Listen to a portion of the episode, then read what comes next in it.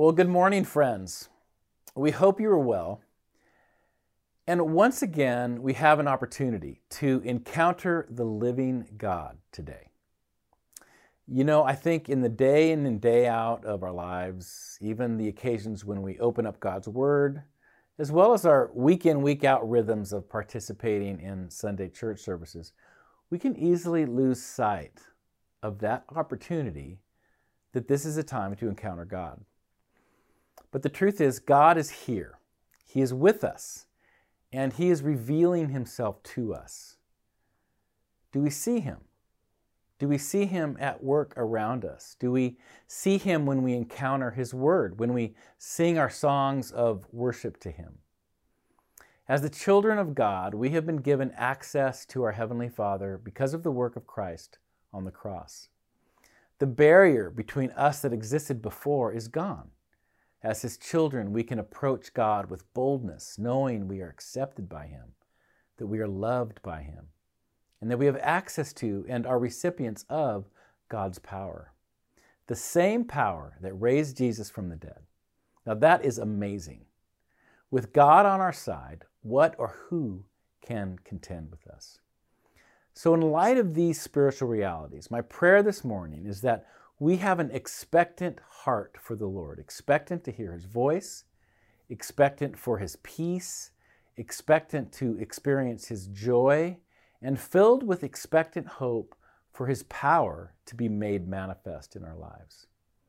So, as we sing our worship to the Lord this morning, as we hear teaching from His Word, let us enter into His presence with receptive hearts for what God has for us today.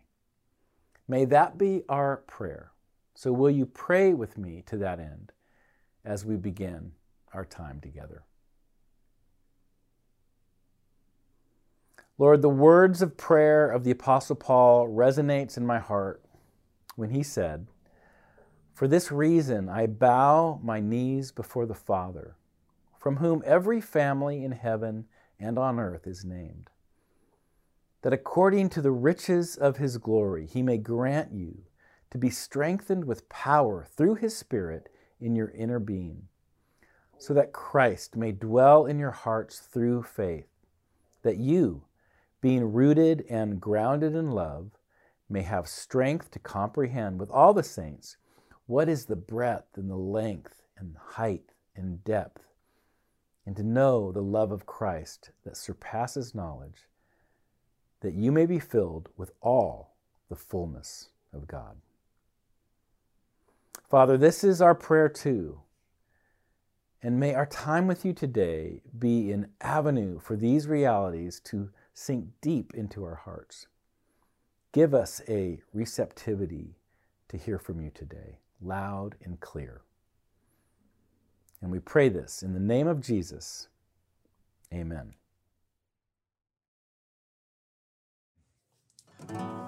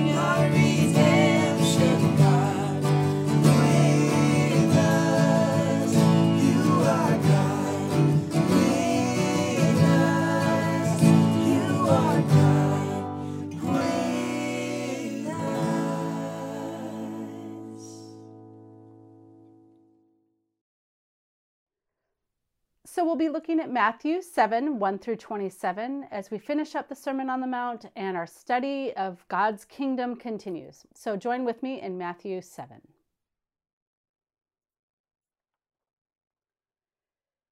Do not judge, or you too will be judged. For in the same way you judge others, you will be judged, and with the measure you use, it will be measured to you. Why do you look at the speck of sawdust in your brother's eye and pay no attention to the plank in your own eye? How can you say to your brother, Let me take the speck out of your eye, when all this time there's a plank in your own eye? You hypocrite! First take the plank out of your own eye, and then you will see clearly to remove the speck from your brother's eye. Do not give dogs what is sacred. Do not throw your pearls to pigs. If you do, they may trample them under their feet and turn and tear you to pieces.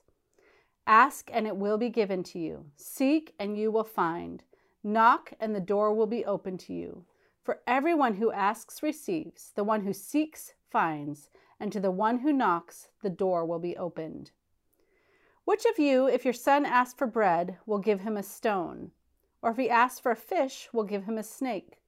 If you then, though you are evil, know how to give good gifts to your children, how much more will your Father in heaven give good gifts to those who ask him? So, in everything, do to others what you would have them do to you, for this sums up the law and the prophets.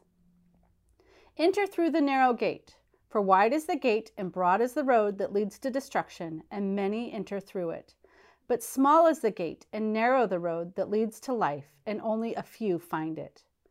Watch out for false prophets they come to you in sheep's clothing, but inwardly they are ferocious wolves. By their fruit you will recognize them. Do people pick grapes from thorn bushes or figs from thistles? Likewise, every good tree bears good fruit, but a bad tree bears bad fruit. A good tree cannot bear bad fruit, and a bad tree cannot bear good fruit. Every tree that does not bear good fruit is cut down and thrown into the fire. Thus, by their fruit you will recognize them. Not everyone who says to me, Lord, Lord, will enter the kingdom of heaven, but only the one who does the will of my Father who is in heaven. Many will say to me on that day, Lord, Lord, did we not prophesy in your name, and in your name drive out demons, and in your name perform many miracles? Then I will tell them plainly, I never knew you. Away from me, you evil doers. Therefore, everyone who hears these words of mine and puts them into practice is like a wise man who built his house on the rock. The rain came down, the streams rose, and the winds blew and beat against that house. Yet it did not fall, because it had a foundation on the rock. But everyone who hears these words of mine and does not put them into practice is like a foolish man who built his house on the sand. The rain came down, the streams rose, and the winds blew and beat against that house, and it fell with a great crash. This is the word of the Lord. So today we come to the end of Jesus' great kingdom sermon. Next week we'll jump to Matthew 13 and we'll look at some of the parables of the kingdom. But today uh, we wrap up this amazing sermon and we'll be focusing just on the second half of chapter 7 today. There's so much in the whole chapter, but I want to focus in on verse 13 through to the end and the way that Jesus wraps up this amazing message on the kingdom. And I want to bring us into the central image of his wrap up, which is there in verse 13 and 14. It's the image of a road or of a way or of a path. Really, kingdom life is a, is a path, it's, it's a way. Uh, to be a kingdom person is to, to walk a particular path. It's to pursue a set of things. It's to walk through this world with a particular set of postures and attitudes and values and actions. You know, Jesus' first commandment to his disciples was follow me. That was it. Follow me. That's the fundamental call of discipleship. He invites us to walk on this path with him. He himself, at that moment, was walking a particular path through the world, and he invited these early disciples, said, Come be with me, walk with me and walk like me. And so he's in, he was inviting them into a way of life, the kingdom way of life. And it's interesting that the early Christians in the book of Acts were first known as the people of the way. Even before they were known as Christians, they were the people of the way. And I like that. It, ha- it carries a sense that they had a particular way in the world. They, they looked a particular way and walked a particular way in this world. And so today I want to ask this question that I think is the way that Jesus finishes this sermon, which is this What way are you on? What path are you on? And I just want to acknowledge up front, uh, this is a hard hitting passage, the way Jesus closes this thing, isn't it? I mean, he, he does not pull any punches. He uh, issues a set of warnings, uh, sober warnings of, of coming judgment, and it's all meant to, I think, wake us up and force us to ask this question What path am I on? So, what we'll see is he's going to give us four related images. They're all driving at the same basic idea. Okay? First, you have these two paths, then two trees, then two people, and then finally two houses. And again, all these images are driving at this question what path are you on? So, let's look at these together. So, first, this first one of the, of the two paths in verse 13. Enter through the narrow gate, for wide is the gate and broad is the road that leads to destruction, and many enter through it. But small is the gate and narrow the, the road that leads to life, and only a few find it. All right, so I want you to picture these two paths, right? One is, is very wide, it's, it's very broad, it's, it's comfortable, it's easy, uh, there's lots of people on it, it's not lonely. There's that path. But what all these people walking down this path don't know, Jesus says, is that it leads to destruction. And then there's another path, and it's tight, it's narrow, and it's difficult and tough, and it's harder to find, and it's more lonely. But that path leads to life. And of course, he's saying, choose the narrow road. Now, let me ask the question what is the narrow path? What does he mean by that? Well, let me suggest the narrow path is precisely the kingdom life that he has been describing in this sermon. Right? We might say that Jesus himself is the gate. He's the entrance into this and the way of life that he invites us into is the path. But essentially it is this kingdom way that he's been talking about for 3 chapters now. And so I thought as we close the sermon we could just review this path for a moment just to feel the weight of how narrow this road is in the midst of the world that we actually live in. Okay? So remember back to the Beatitudes. What is this kingdom path? It is a path of poverty of spirit, of humility, and meekness. Uh, and that's a very narrow path in a world that is full of pride, uh, world full of people who are just always wanting to just give you their opinion on everything, right? It's a narrow path. Uh, it's a path of peacemaking, a path of being merciful, which again is a very narrow path in the midst of, of a world where there's so much conflict and division and judgmentalism. Um, it is a path where we choose to take the hit sometimes relationally for doing what is right, for pursuing righteousness. And that's a narrow road in, in, a, in a place where people are always willing to compromise in order to just fit in with what's going on. It's the path of this deeper righteousness that Jesus calls us into. It's a path of dealing with the anger that wells up in our hearts and of pursuing reconciliation with people immediately as quickly as we can, which is a very narrow path in the midst of a world where people just want to assert themselves whenever they can. Uh, it's a path where we deal with the lust inside of us and we remain pure and committed to our spouses if we're married for, for life. And that is a very narrow path in this highly sexualized culture we live in, where people will just kind of cut bonds when it's not convenient. It is a path where we tell the truth in all kinds of circumstances. And that's narrow when we're constantly surrounded by politicians uh, and leaders and celebrities who will kind of spin things how they want to get what they want.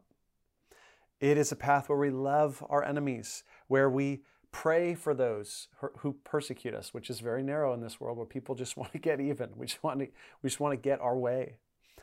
Um, it is a path where we don't care about the praise of people, which is a very narrow pathway in a culture where everyone just wants to get noticed. Everyone wants people to see what they're up to.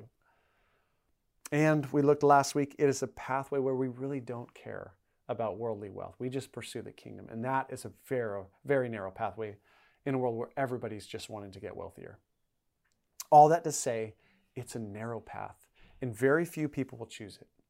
And yet, it is the path to life that is true life, both in this life and for all eternity. And Jesus warns, right, of coming judgment. One leads to destruction and one leads to life. And he forces us to ask the question Am I on the right path? What pathway am I on? Now let's look at the second image, and we'll see as these images go, the path gets narrower and narrow as we go. So the next image is of two trees. Verse 15 Watch out for false prophets. They come to you in sheep's clothing, but inwardly they are ferocious wolves. By their fruit you will recognize them. Do people pick grapes from thorn bushes or figs from thistles? Likewise, every good tree bears good fruit, but a bad tree bears bad fruit. So he calls us to the narrow road. And then in this one, he says, hey, guess what? There will be people who appear to others to be on this narrow road, but in fact, they're not. He describes them as uh, coming in sheep's clothing. They're dressed in sheep's clothing, meaning to all appearances, they're part of the flock. Right? These are, these are people who are going to join the community of faith. They're going to they worship with the community. They're going to do Bible study with the community. They're going to speak the language of the community. They're going to be involved in the life of the community. And by all outward appearances, they're going to look great. They're going to look nice. They're going to look interesting, compelling, moral, whatever it might be. But Jesus says the inner reality doesn't match what everyone sees. And it's interesting, he says, over time, the discerning person will be actually able to tell. Right? In verse 16, he says, By their fruit you will recognize them. And he starts talking about trees. These two trees are different kinds of trees and their fruit. Um, and you look at a tree, and there, there are certain seasons of a tree's life where you could look at it and think, oh, that's a healthy tree. Or you might think that's an apple tree or that's a fig tree if you don't know trees very well. But you may not be able to discern its health or what it is exactly. But over time, when it produces fruit, you'll see what kind of a tree it is, the specific kind of tree, and whether the tree is healthy or not. It's interesting. We, uh, in our yard, our, our, next door neighbor, our neighbor uh, behind us, uh, has a big lemon tree. When I first moved in, we had all these lemons overhanging in our in our yard. And I was thinking, oh, this is great, free lemons all the time. Uh, but it turns out these lemons, every time they come up, they're super wrinkled and they're totally dried out. I mean, they're absolutely worthless trees. And without the lemons, the tree looks fine, looks like a good tree. But the truth is, there's something unhealthy about that tree, and and the fruit helps you see what you're actually dealing with. Now, what is this fruit? What, what are these fruits that we would recognize? Let me suggest the true fruit would be the life of the kingdom that Jesus has been describing in this sermon, right? It's not church attendance, it's not Bible knowledge, it's not Christian platitudes, it is this kingdom life, the Beatitudes, these postures of the heart, this deeper righteousness, these pursuits of God and His kingdom. Those are the true fruits. And over time, Jesus is saying you can recognize whether somebody is actually, they, they embody those things, this kingdom life. If you get close enough and you look hard enough, you can see over time. Probably in conflict, you can see it. Uh, in crisis, in challenge, that's probably when you really begin to see is this person really on this kingdom path or not? And just as with the first image, there's a big warning in the second image. Verse 19 Every tree that does not bear good fruit is cut down and thrown into the fire. Jesus saying, There's a path that leads to destruction. Now he's saying, There's a tree that gets cut down and thrown into the fire. So the question is, what kind of a tree are you? What path are you on? It gets even narrower in the next image, the image of these two different kinds of people that begin in verse 21. Not everyone who says to me, Lord, Lord, will enter the kingdom of heaven, but only the one who does the will of my Father who is in heaven. So this one takes it even further. Just a second ago, he said there'll be some people who appear to others to be on the road and they're not. Now he's saying there will be some people who are, they will even themselves think that they're on the right path and they're actually not on the right path. And it's really interesting how he describes these people. He says, These are people who say, Lord, Lord, to Jesus. Now, let me just stop there and say that's the best thing that you can say to Jesus. Like that was the fundamental first century affirmation is Jesus Christ is Lord. And these people are saying that. And they're probably singing it in worship and they're probably telling people about that, right? They think they've got this great relationship with Jesus. But he says this about them. They're not going to enter the kingdom of heaven, but only the one who does the will of my Father who is in heaven. He's saying, it doesn't matter what you say about me. What matters is that you obey me, that you do the will of my Father in heaven. In Luke 6, he says something similar. He says, Why do you call me Lord, Lord, and not do what I say? And that's a, that's a very poignant question. What counts is not what you say about me. What counts is that you do the will of my Father, that you obey me. Now, what is the will of his Father? Let me suggest it is precisely this kingdom sermon that Jesus is preaching. That's the kind of fruit that Jesus is looking for. Now, it's interesting, these people go on to, to point out a certain kind of fruit that they have that actually looks, I would say, quite impressive. Look at verse 22.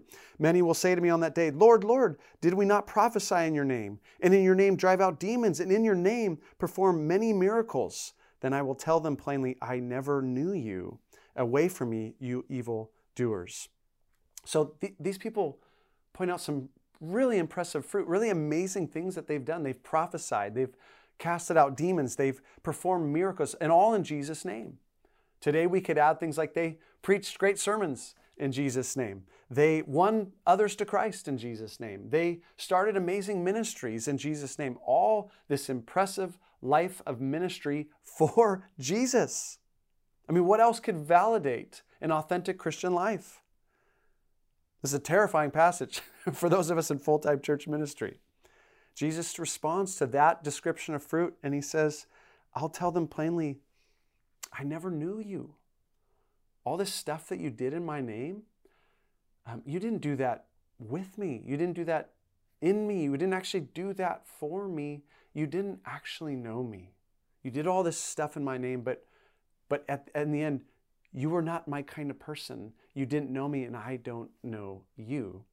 And I really think he's saying more or less the same thing as what he just said those who don't do the will of my Father in heaven. Because essentially, what it means to know Jesus, it is to do the will of his, his Father in heaven. That's what it means to know him, it is to walk in his ways, to enter into this relationship and walk the way he walks. And of course, with this one, as with the other two, you have this warning of judgment, right? People are going to face Jesus on that day, and some will hear these great words and some will hear these terrifying words. And so the question is, what kind of a person is you? Are, are you? what kind of person is you? Uh, what kind of person are you? Okay, so let me just step back where we are so far. Here's the question What path are you on? And he first says, There are people who will appear to be on the right path to others, but they're not. Then he goes on to say, There will be people who even think that they're right on the right path, but they're not. Okay, so then he says, Therefore, in light of all that, what do you do? Here's his final word in his sermon. Verse 24, he takes us to this final image of the two houses. Verse 24, therefore, everyone who hears these words of mine and puts them into practice is like a wise man who built his house on the rock. The rain came down, the streams rose, and the winds blew and beat against that house. Yet it did not fall because it, it had its foundation on the rock. But everyone who hears these words of mine and does not put them into practice is like a foolish man who built his house on sand. The rain came down, the streams rose, and the winds blew and beat against that house, and it fell with a great crash. What a way to end a sermon. I should try that sometime.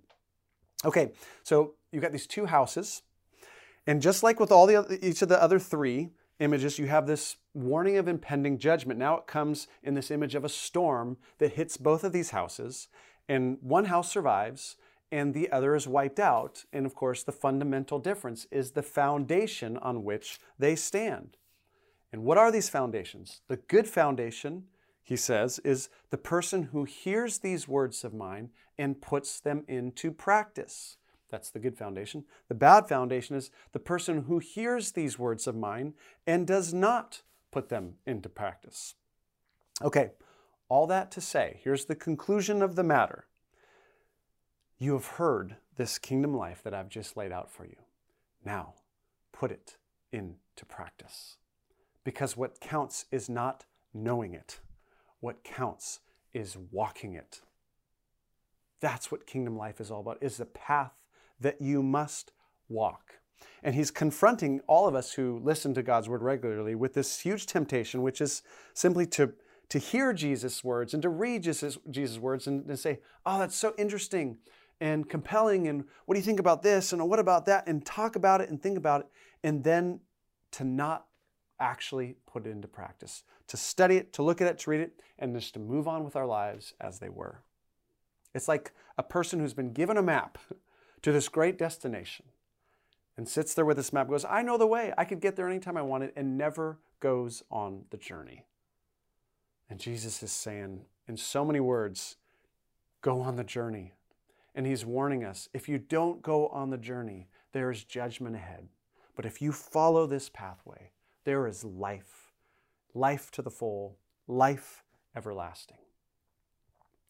So, all that to say, these four images, two paths, two, two uh, people, two trees, two houses, all inviting us to put into practice what he's been saying. So, as we leave this kingdom sermon ourselves to move on to the next part, um, I want to leave you with this encouragement, which is simply the encouragement Jesus leaves us with, which is go on the journey. Put into practice what Jesus is saying. Walk in this kingdom way. And I want to acknowledge this is hard, right? These are hard words, these are hard hitting words, and Jesus seems to be inviting us in a way that we frankly don't feel like we've got it in us to do. At least that's how I feel. And so I want us to, I want to leave you with this encouragement and remind us that this is, Jesus is not inviting us into perfection. This is not about perfection. It is about committing ourselves to the journey with Him.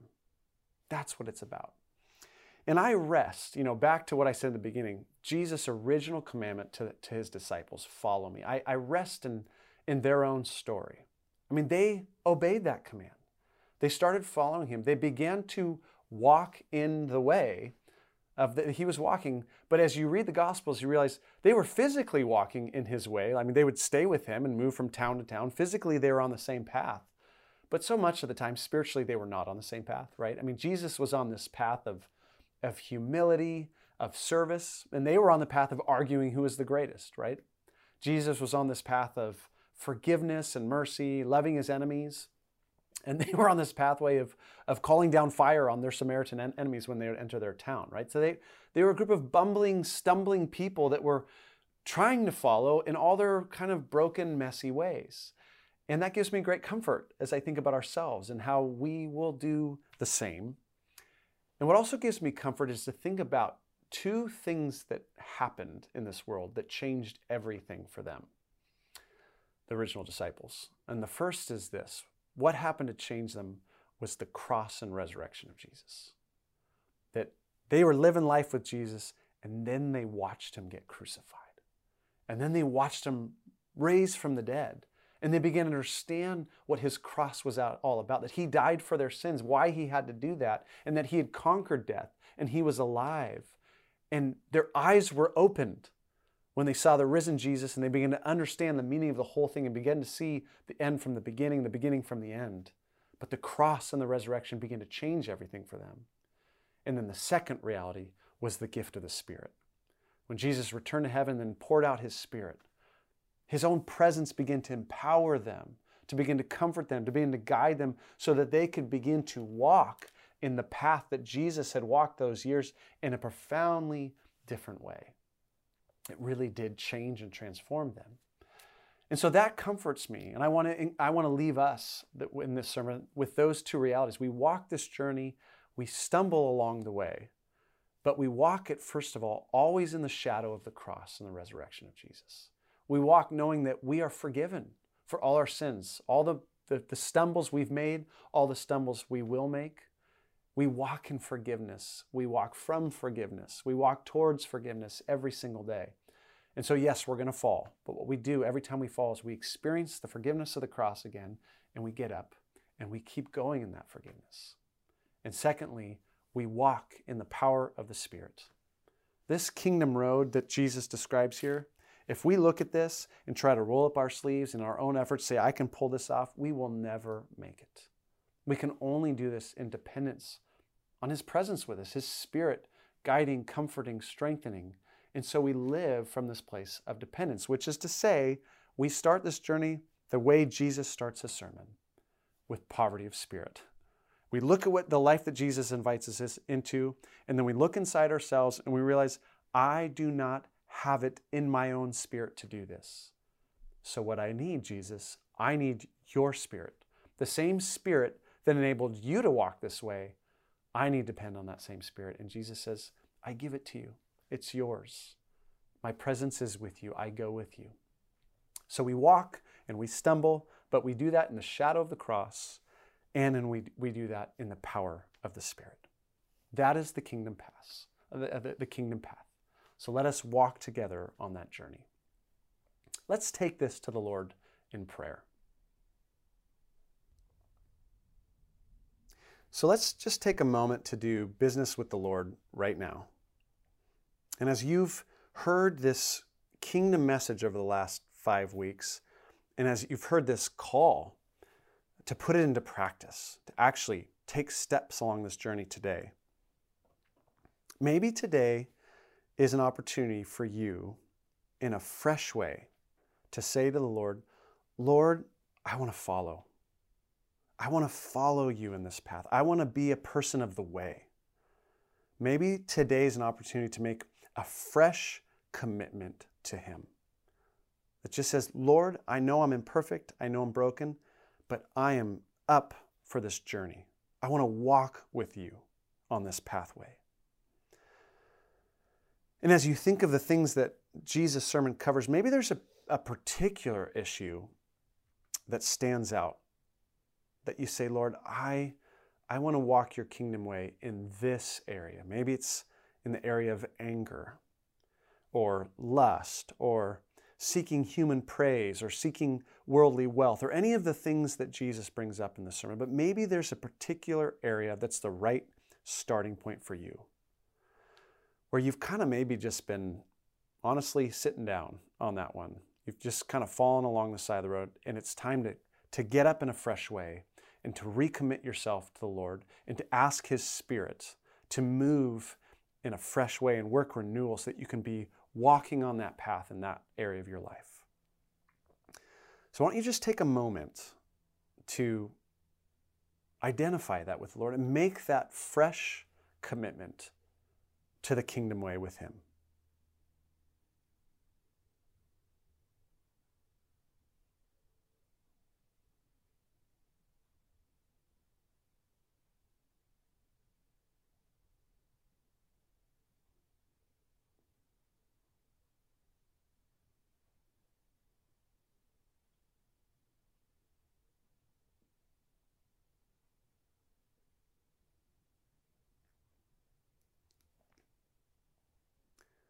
Well, Father, we know that even as we make these commitments, the desire to follow you is itself pleasing to you. And you are a father who looks at your children with love and delight and longs for us to continue on this kingdom way.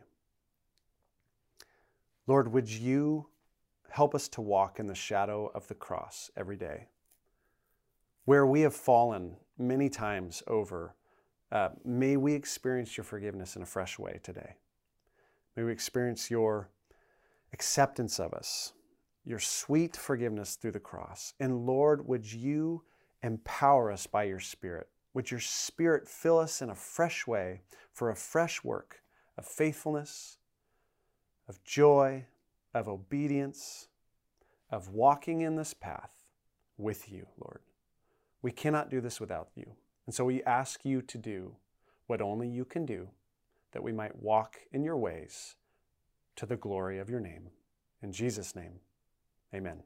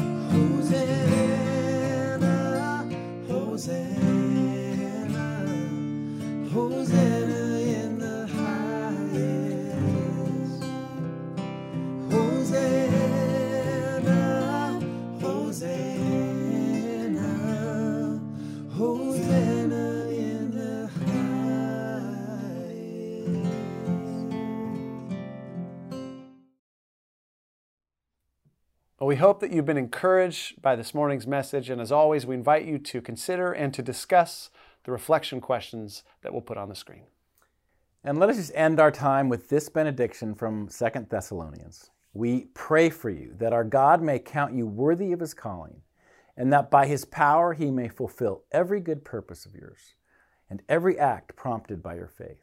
We pray this so that the name of the Lord Jesus Christ may be glorified in you and you in him, according to the grace of our God and the Lord Jesus Christ. Amen. Amen.